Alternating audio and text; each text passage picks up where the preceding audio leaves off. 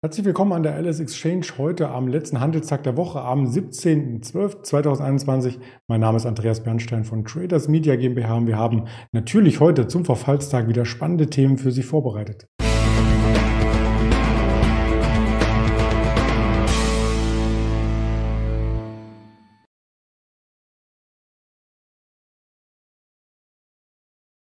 Wir schauen natürlich auf den DAX nach der gestrigen EZB-Sitzung, auf den Nasdaq, der ein negatives Reversal zeigt. Auch das gibt's an der Börse und haben drei Technologieaktien heute im Fokus am Morgen die Nvidia, die Rivian und auch die äh, Tesla. Ja, das Ganze würde ich dann später mit dem Roland noch einmal vertiefen. Zum Mittag Interview mit Händler Roland steht dann an auf diesem Kanal und am Abend dann auch noch eine Sendung. Da komme ich später drauf zu sprechen. Lassen Sie uns erstmal auf den DAX schauen. Der hat gestern, nachdem er sehr, sehr stark eröffnet hat, über 15.700 das Niveau nochmal getestet ein neues Hoch generiert. Das war kein Wochenhoch, da fehlten 16 Punkte am Ende.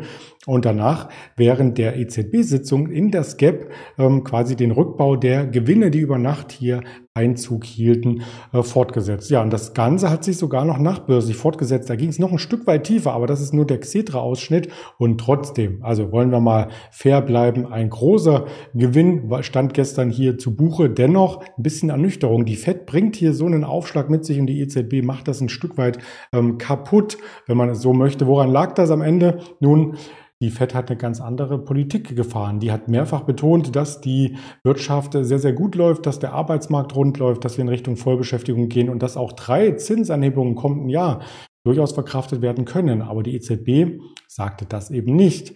Ähm, sie lässt das Anleihenkaufprogramm dann im März auslaufen, ähm, also fährt es nicht sukzessive zurück, sondern lässt es einfach auslaufen, blopp, und wird auch noch keine Zinsanhebung zur Diskussion bringen für nächstes Jahr. Vielleicht denken Sie dann drüber nach, aber ist noch nicht geplant. Insofern ein gänzlich anderes Signal und deswegen auch die unterschiedliche Bewertung am Markt für die Marktteilnehmer. Dennoch gab es natürlich hier am Abend, und das möchte ich auch nicht ähm, entsprechend unterschlagen. Eine Rückbewegung an der Nasdaq und auch beim Dow Jones. Die Nasdaq hat tief Minus geschlossen, hat also die gesamten Gewinne wieder zurückgebaut und letzten Endes beim Dow Jones ähm, auch nicht mehr das Plus halten können, sondern war leicht im Minus der Index. Das hieß für den DAX nachbörslich auch noch einmal ein Stück tiefere Kurse. Mittelfristig ist das Bild damit nicht entschieden. Also wir haben das große Gap hier weiterhin vor der Fed. Wir haben von vergangener Woche Dienstag noch ein Stück Stück Gap auf. Das geht bis 15.380 Punkte nach unten. Das wurde zu einem Großteil ja auch schon hier geschlossen am Dienstag und am Mittwoch. Ja, und auf der Oberseite fallende Hochs. Und das macht so ein bisschen skeptisch, dass die Weihnachts Rallye abgesagt ist. Wir haben noch vier ganze Handelstage nächste Woche, aber wir haben heute auch den Verfallstag vor uns. Komme ich nachher gerne noch einmal darauf äh, zu sprechen. Am Mittwochabend, wir erinnern uns, die Nasdaq mit einer ziemlich grünen Kerze hat hier aufgetrumpft nach der FED-Sitzung mit Kursgewinnen von rund 400 Punkten sogar in der Spitze. Und genau das wurde gestern wieder revidiert. Wenn wir uns das anschauen, wie es wieder zurückging, dann ein ähnliches Bild wie beim DAX, leicht fallende Hochpunkte. Und dieser Ausreißer wurde direkt zur Börseneröffnung das Gap geschlossen. Und dann ging es nur noch abwärts im Nasdaq bis ja, bis genau zu der Schwelle, wo die FED-Entscheidung publik wurde. Also insofern an FED-Abenden zu handeln oder am Folgetag ist immer ein bisschen gefährlich, mit Volatilität verbunden, aber unterm Strich kommen die Kurse sehr, sehr oft auch wieder auf das Niveau zurück, wo sie davor standen und müssen dann eine neue Entscheidung fällen und zurück kamen dann auch die Aktien, die wir uns gestern und vorgestern angeschaut hatten. Eine Adobe System kam richtig stark zurück. Wir hatten eine Nvidia uns angeschaut, die schauen wir uns gerne nochmal an, Advanced Micro Devices. Also im Grunde genommen genommen alle Gewinner die wir am Mittwochabend gesehen hatten und über die wir gestern gesprochen haben, waren jetzt hier auf der Verliererliste. Und wenn man sich die Nvidia noch einmal technisch anschaut, ist diese rote Kerze sogar noch ein Stück größer als die grüne Kerze, weil wir mit einem Gap eröffnet hatten am gestrigen Handelstag. Ja, also einmal komplett umspannt die Gewinne. Und jetzt wird es sehr, sehr interessant, ob wir in dieses kleine Gap, in diese kleine Kurslücke um 270 US-Dollar, das ist die Nasdaq-Anzeige, hier reinlaufen und dann vielleicht auch zu einer anderen größeren Unterstützung nochmal zu zurücklaufen, das wären immer noch mal Kursverluste für Aktionäre von 20 Prozent, die einzukalkulieren sind technisch.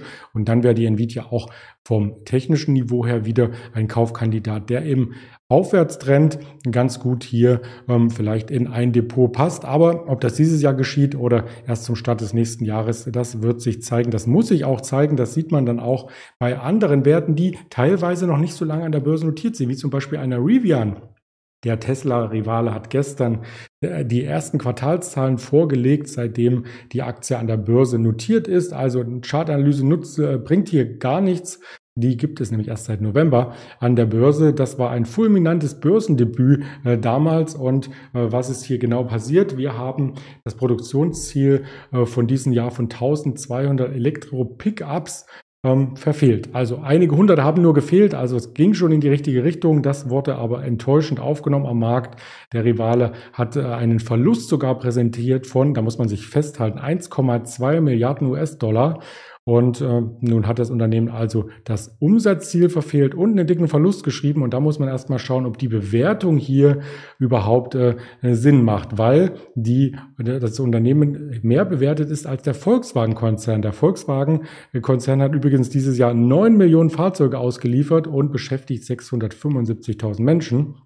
Und die Marktkapitalisierung von Rivian, die liegt bei 97 Milliarden äh, Dollar. Und nachbörslich ging es nach den Zahlen etwa etwas nach unten. Volkswagen liegt bei 119 Milliarden. Also jetzt ist Volkswagen äh, deutlicher vor Rivian. Und wenn man sich anschaut, ähm, wie die Aktie, die sehen wir uns gleich an, hier notierte, so bleibt auf jeden Fall nur ähm, von der Seitenlinie aus zu beurteilen, dass die Produktionskapazitäten vielleicht hochgeschraubt werden müssen und dass die Produktion vielleicht auch ein bisschen ähm, ja, einfacher oder effizienter, sagen wir es mal so, vonstatten gehen muss, um konkurrenzfähig zu werden. Sie sind es nämlich noch nicht. Ab 2024 soll erst die Produktion verdreifacht werden. Die zweite Fabrik ist vorbereitet. Dafür braucht das Unternehmen Geld.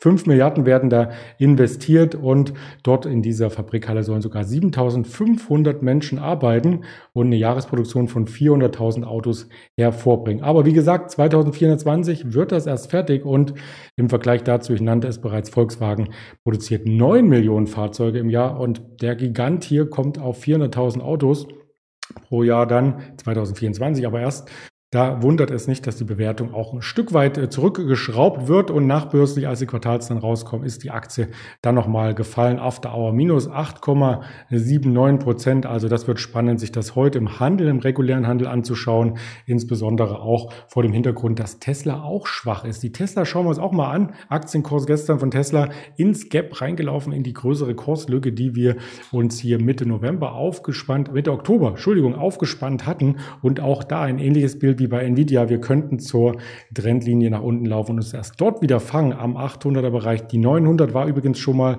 das Hoch aus dem ersten Quartal. Also vielleicht auch hier eine technische Gegenreaktion möglich, aber das sieht insgesamt und wenn man das aufs Jahresanfangsniveau bezieht, ähm, gar nicht mehr so erfolgreich aus. Zwischenzeitlich 1250 Dollar fast, jetzt nur noch 930 rund. Da ist schon ordentlich äh, was passiert und Elon Musk selbst verkauft ja weiter Aktien. Ich glaube, er hat noch nicht alle verkauft. Ähm, das geht ja schubweise vonstatten. Er hatte auf Twitter damals gefragt, soll er es tun? Ja oder nein? Die Community hat gesagt, ja. Und das macht er jetzt. Und das sieht man dann auch im Aktienkurs. Für die ersten Aktien hat er, wenn man das Revue passieren lässt, einen ganz guten Ausstieg gefunden.